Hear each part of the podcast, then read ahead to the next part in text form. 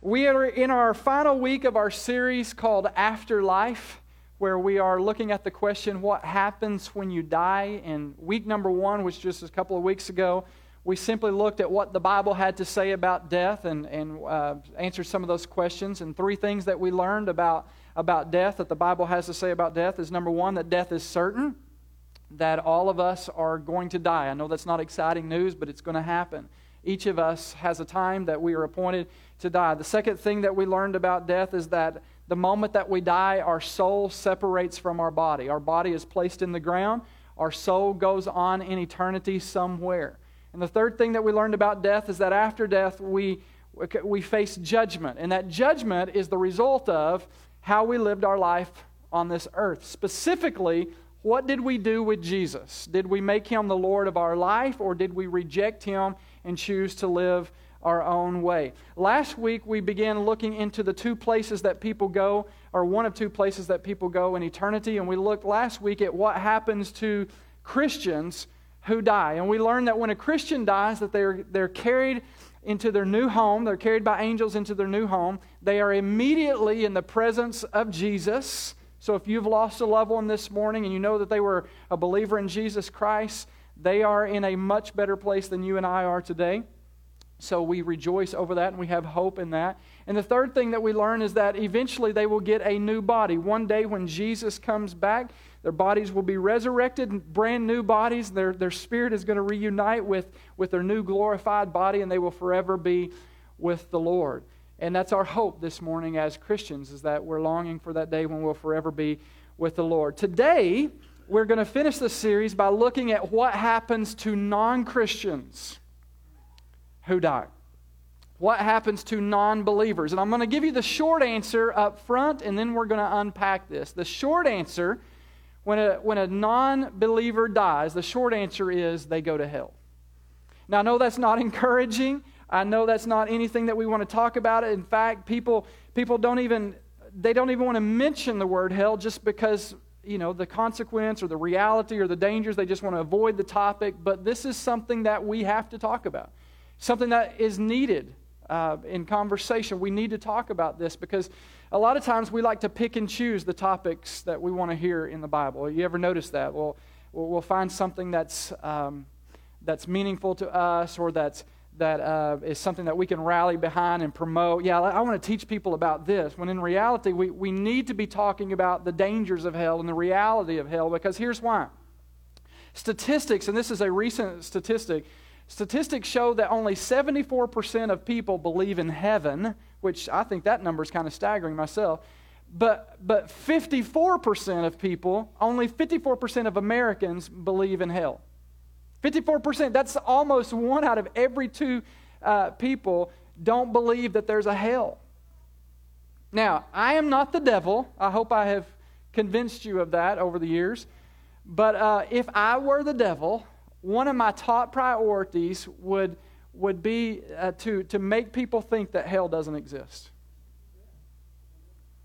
And the reason for that is because unbelievers would reject Christ without any fear of any consequences at all. I mean, if there's no hell, what, what's, what's there to fear? And the second reason I would try to convince people that hell doesn't exist is because Christians would not be motivated to reach their lost friends. And both of those things are true today. Unbelievers don't, don't believe that there's a hell. They have no fear of rejecting Christ. They don't think that there's any consequences to that. And we Christians, and I say we because I, you know, I fall in this category from time to time, uh, we're not motivated to, to tell our lost friends about Jesus. And a large uh, part of that has to do with the fact that, that we, don't, we don't consider how horrible that hell really is. And if we knew how bad that that was and the, the, the, consequences that that carry, I think that we would be a lot more motivated to reach our lost family, to reach our lost friends. So I think it's wise for us this morning to take some time and talk about hell, to get a better, understand, better understanding of the dangers and the reality of hell and what happens to people who go there. So let's, let's turn in our Bibles to Luke chapter 16. Uh, we have been looking at this story for the last couple of weeks. Uh, this story is, is told by Jesus, and it gives us, it really paints a good picture of what happens to both believers and non believers when they die. So we're going to look specifically at the words of Jesus this morning. Luke chapter 16, verse number 19 says this Jesus said, There was a certain rich man who was splendidly clothed in purple and fine linen, and who lived each day in luxury. Now, th- this is very important. It's a lot, all of that is important, but specifically, I want to look at uh, the word purple there and then living each day in luxury. You may not know this, but back in, back in these days, if you wore purple, um, it, it, it, it, identified you as very wealthy or royalty. Uh, and the reason was because in order to make anything the color purple, it had to be uh, infused with a certain dye that was very, very expensive. So if you saw purple, you automatically knew, man, that person's got some money because it was very, very expensive.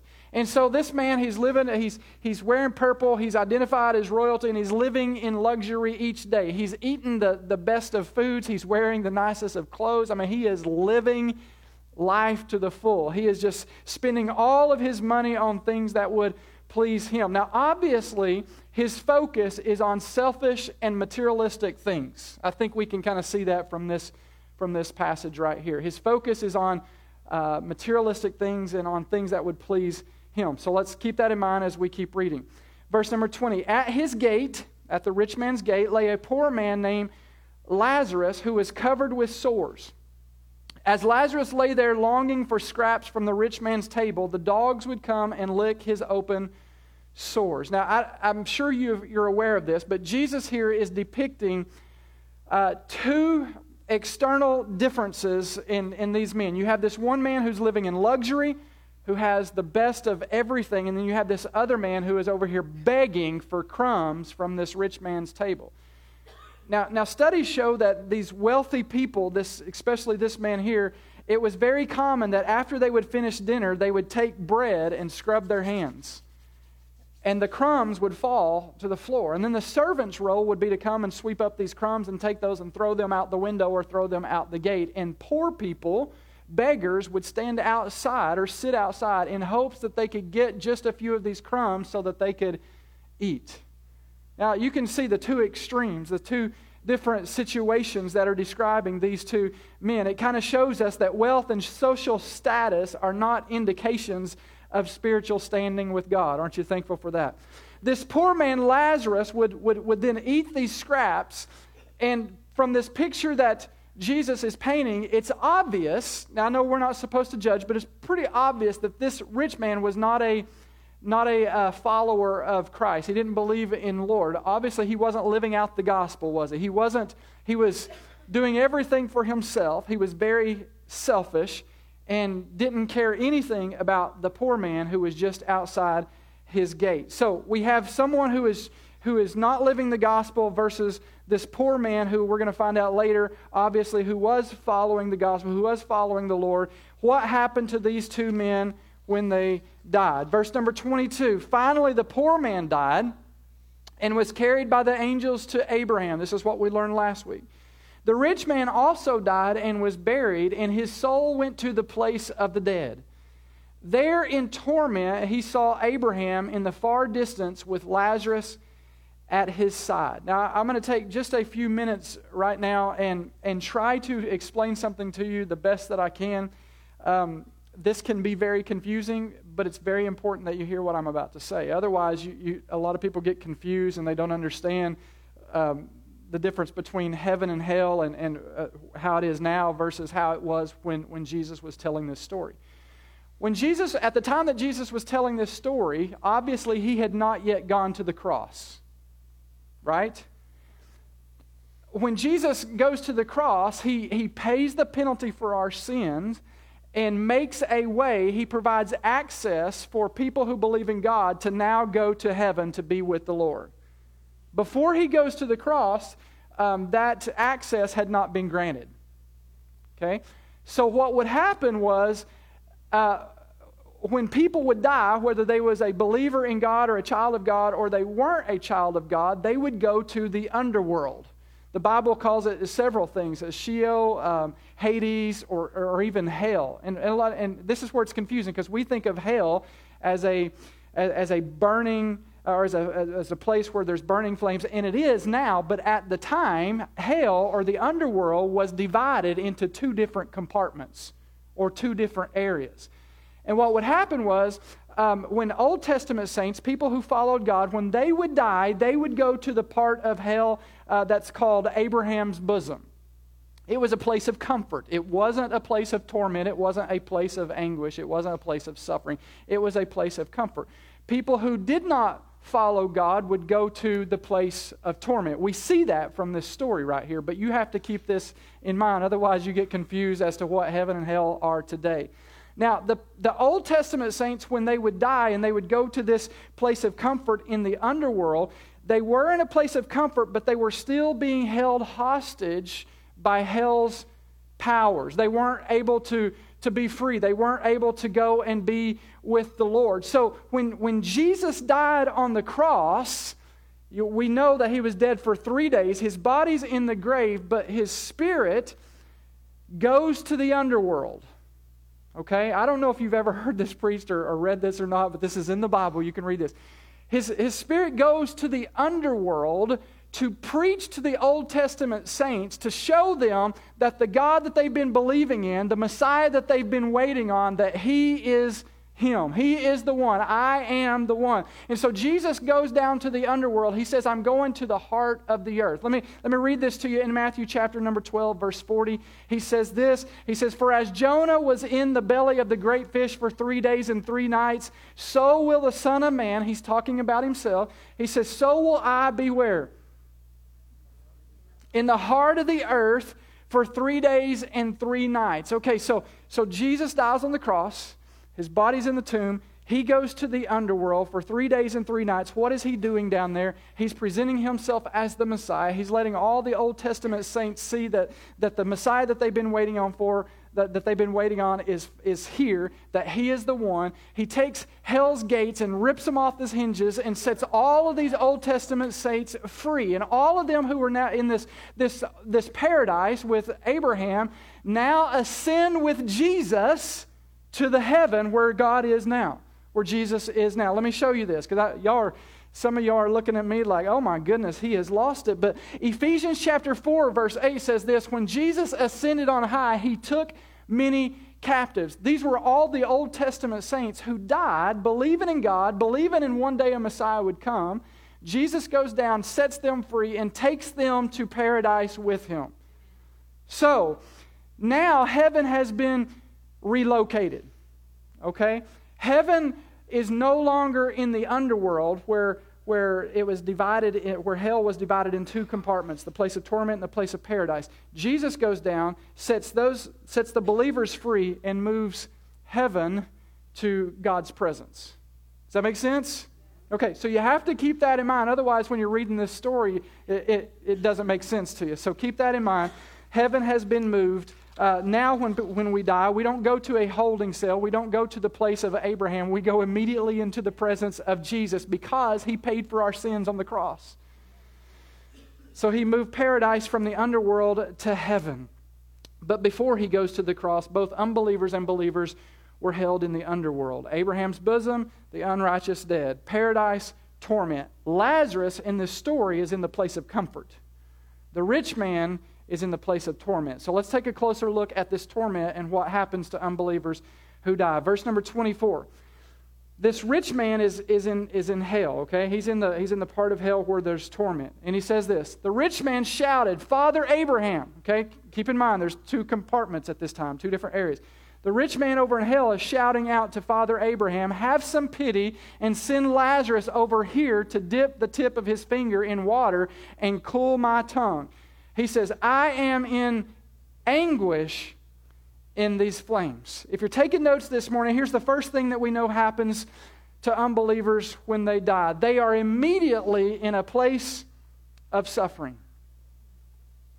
Immediately in a place of suffering. Just as, as believers who die are immediately in the presence of the Lord, when an unbeliever dies, they are immediately in a place of suffering a place of torment. And this is, this is the worst imaginable torment that you could think of. It's horrific torment. Matter of fact, we get a glimpse of how bad this is. We see the rich man calling out for Father Abraham to send Lazarus, not to bring him a drink of water, but just a, a drop of water so that he could cool his tongue. This is obviously a place of unspeakable suffering. The rich man who is now in hell, who is now in a place of torment, is calling out for help. Let's keep reading. Verse 25.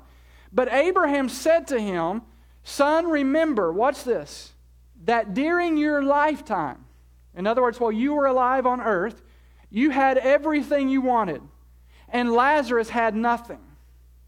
So now he is here being comforted. There's the place of comfort. And you are in anguish. Look at verse 26. And besides, there is a great chasm separating us. There's a, there's a great divide that's separating the, these two areas that were in the underworld. There's a, there's a great gulf there, a great canyon that was keeping, uh, that was separating the two. He says, No one can cross over to you from here, and no one can cross over to us from there. Here's the second thing that we know about unbelievers who die their fate is sealed. There's, there's no coming back, there's no second chance. There's no being reincarnated as something else to, to, to try to do better at, life, to try to uh, be perfect. There's, there's no escape. There's, there's, no, there's no second chances. This is, what, this is what Jesus is teaching in this story. That the rich man and, and, and Lazarus, rich man's in torment, Lazarus is in the place of comfort. There's, there's a great divide that, that can't cross over. The rich man can't get over there to them, and, and, and Lazarus and Abraham and all the Old Testament saints can't get to where the rich man is. And if you die this morning without Jesus, that your fate is sealed. There, there are no second chances. You know, I think, I think a lot of times we joke about it, and, and I told you in week number one, a lot of people joking about hell, and they think that, well, it's not that big a deal. And besides, if I go down there, you know, they'll probably kick me out for, for selling ice water or kick me out for selling air conditioners or whatever. And friends, it's not going to be that way. It's a place of suffering, it's a place of torment, and it's a place where our fate will be sealed. Abraham was saying to this, to this rich man, watch this. He said, You had your chance while you were alive on this earth. You had a chance to make things right. You had a chance to, to change your eternity. But you lived a selfish life. You lived by your own standards and not by God's standards. You lived for your own pleasure. He said, Yes, you gained the whole world, but you lost your soul. Sounds like a scripture, huh? Sounds like a TobyMac song. I don't want to gain the whole world but lose my soul. And this is exactly what happened to the rich man. He had everything on this earth. Anything that he wanted, he had it.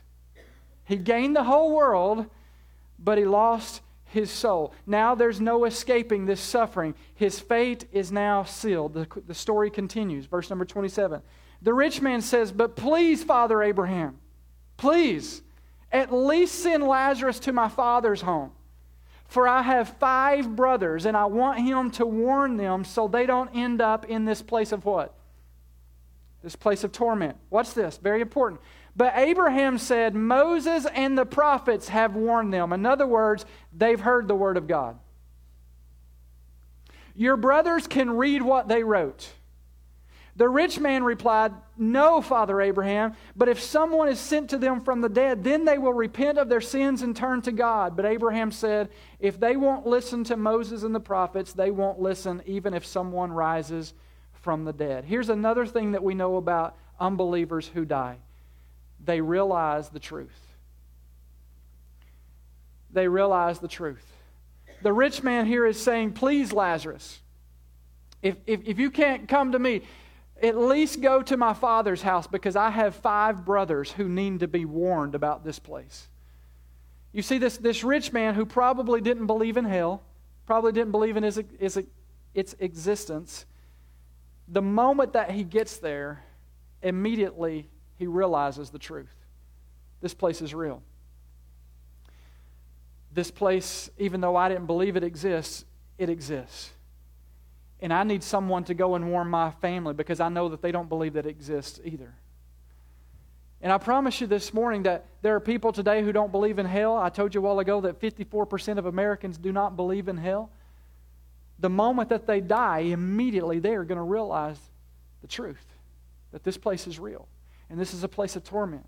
And they will be begging for someone to go and warn their family so they don't end up in this exact same place, this place of torment. He's begging, Father Abraham, please send Lazarus, somebody to go preach to my family, to warn them so that they won't end up in this place of torment. Abraham says, No, they, they've had Moses and, and the prophets, they, they have the word of God, they can read it for themselves. And there's a, that speaks to us today that we have, we have God's word, but for whatever reason, we, we don't want to read it. And if we do read it, like I said at the onset of the message, we want to pick and choose the topics that we study. I want something that, that's going to agree with the lifestyle that I'm living. So, so where is that found? We want to, we want to look at something that's, that's uh, positive, that's, in, that's encouraging to us. We want to look at something that's going to build our faith. But in reality, all, the Bible says that all Scripture, everybody say all Scripture, all Scripture was inspired by God and it was written for our learning so that we would understand it, so that we would know, so that we could see the signs signs that, that give us invitation, signs that give us uh, information, and signs that give us warnings of things that are going to happen. All of us are going to be without excuse. I'm convinced that when many believers get to hell, they're going to say, But I didn't know. But at that point, it's going to be too late. There's no excuse. There's no excuse why, why someone today cannot know about Jesus and not know about the way that God has uh, planned for them and, and that heaven is real and that hell is real. It's all written in Scripture. God has warned us. All of us can read it for ourselves. Just like the rich man this morning, if you don't know Jesus as your personal Lord and Savior, if you don't believe that hell is real, one day you will realize the truth. And at that point, it'll be too late. Now, if you think that everything that I've told you so far is, is, is bad, and it is, let me tell you that it gets worse. It gets worse. Because what I've described so far is just the intermediate state. What I've described to you so far is just what happens from the time an unbeliever dies until the time they face their final judgment. Remember last week when I told you that when a believer dies, we immediately go into the presence of the Lord. It's our soul that goes to be at the presence of the Lord. But one day, Jesus is going to come back. Y- y'all remember, right? It's only been seven days. Jesus is going to come back, and at that point, there will be the first resurrection. We, we will get new bodies, and, and our bodies and our souls will rejoin, and we'll forever be with the Lord. Okay, well, that's, that's an intermediate state. Yes, we're going to be in the presence of the Lord, but we won't have our glorified bodies until Jesus comes again. The same way it is with, with people who die and go to hell. They are in an intermediate state. But one day, Jesus is going to come back and he's going to, he's going to declare war on the armies of this world. And the armies of, of God are going to fight. And there's going to be a, a thousand years of peace. Jesus is going to establish his kingdom. There'll be a thousand years of peace called the millennial reign.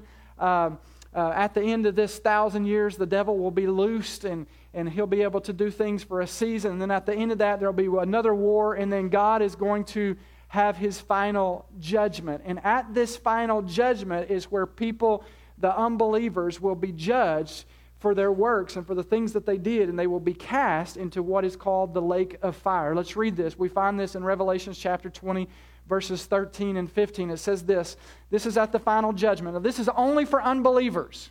Okay? If you are a believer in Jesus Christ, you will not be here at this judgment. Thank God for that. Okay? Because we've already, we're, we're, no longer, if we're in Jesus Christ, we're, we're, we're not judged because the judgment for our sin was put upon Jesus. So when we're in Christ Jesus, we, there is no judgment for us.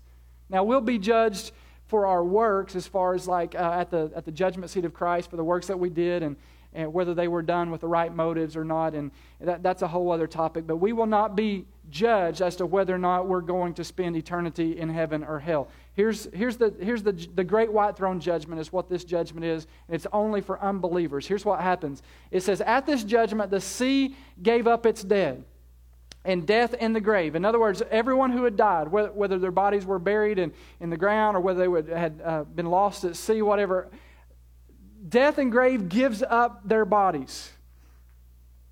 And all were judged according to their deeds.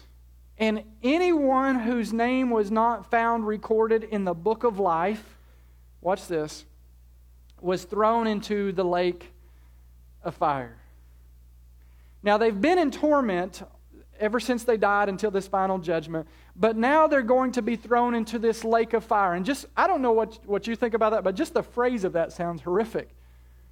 A lake of fire. Now, you, now you, some of you this morning may be thinking, why in the world does this place even exist? Why, why would a loving God create such a place? It doesn't seem fair. Well, first of all, who are we to say what is fair and what is not fair? We, we are just the creation. God's the creator. We're, we're just the clay. The, the clay has no right to give the potter instructions. God is the potter. We're the clay. What we think is fair and unfair, we have no say so in that. So I think, eh, not think, I know that, that sometimes we just need to come to the conclusion that, that God is God and we're not. We, we, don't, we don't get to say so. We, we're not the ones that created human beings. We're not the one who, who created life and how it's supposed to work. So, so we can't say what's fair and what's not fair. Secondly, we have to realize that hell was never created for human beings. It wasn't created for human beings. It was created to deal righteously with Satan and his demons. Now, this is really not in my notes, but I feel like I need to explain something here. There are, there are two types of free moral agents there are humans and there are angels. In other words, these, these free moral agents, they have the right to the free will, they, they can make their own choices.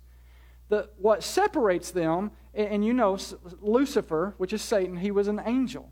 Okay? What, what separates them is that us human beings, we have temptation. We face temptation.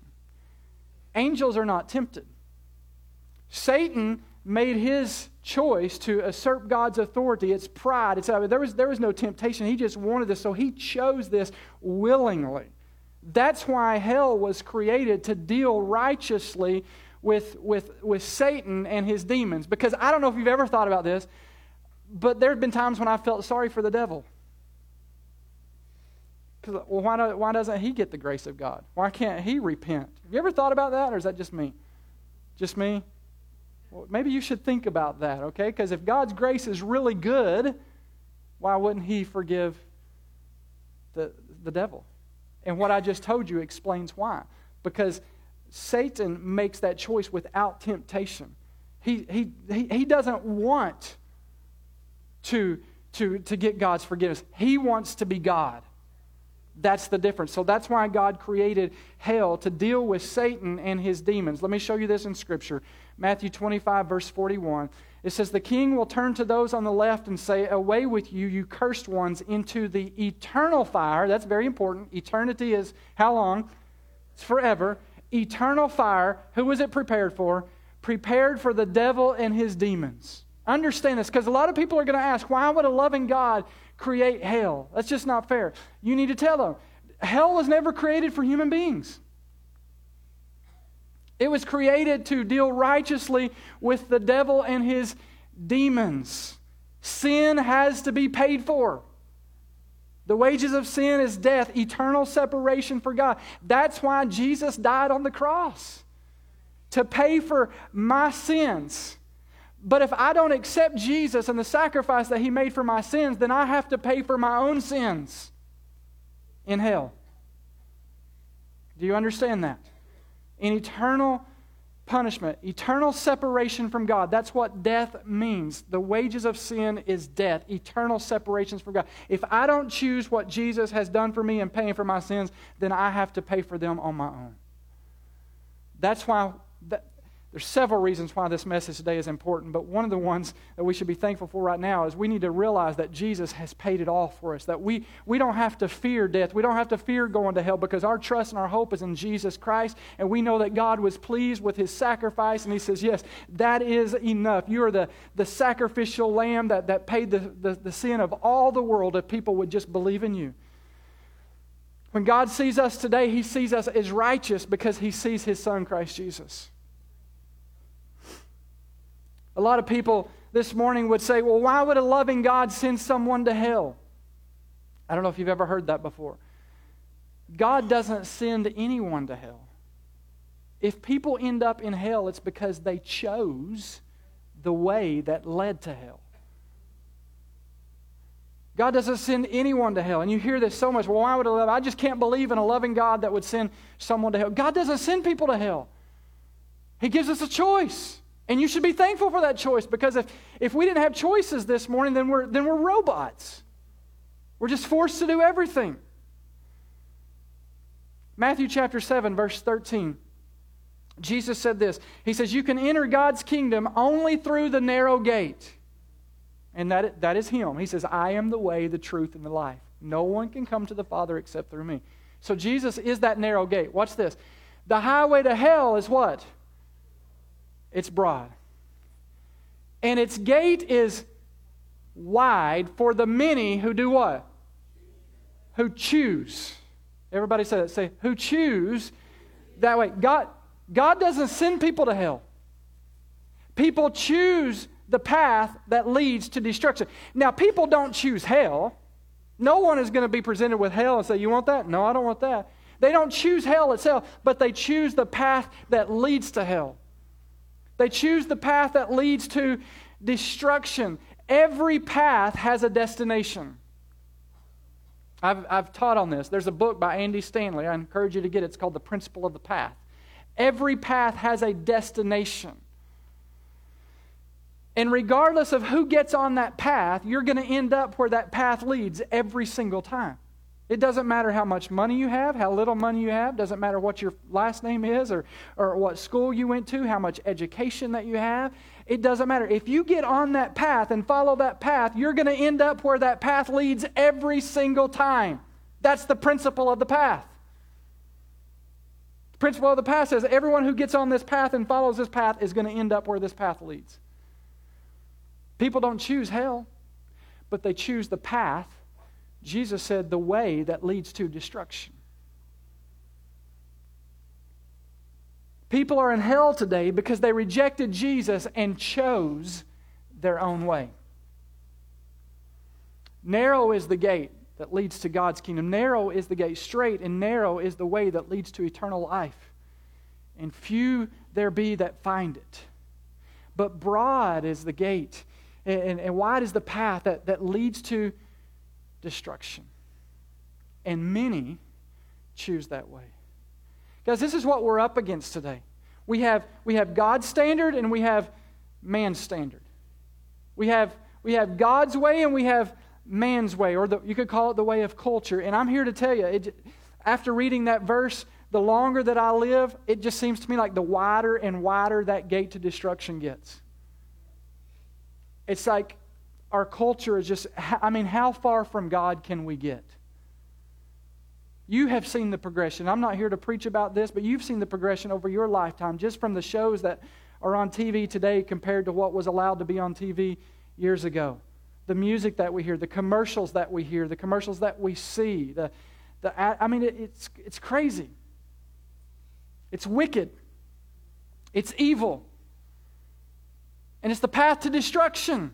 And there's many people who are following it, thinking that it's okay. You know, love wins in the end. Just, just love. It doesn't matter. Just follow your heart. When the Bible tells us that your heart is the, one of the most deceptive of all things, you need to lead your heart, not follow your heart.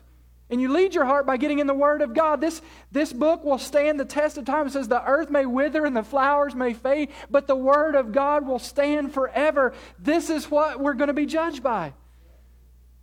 We're not going to stand before God and say, Well, you know, I didn't believe the Bible because, I mean, it was written, you know, thousands of years before I even walked the earth, and I thought it was out of date. No, this doesn't go out of date. It's God's Word. It's God breathed. It's, it's, it's the very breath of God. It's Jesus. The Word was made flesh and dwelled among us. My point this morning is this is what we have to live by. And this word that I just opened up this morning and taught you, it talks about this, this place called hell that is very real. It's not imaginary, it's not something that's made up to scare people. It's very real.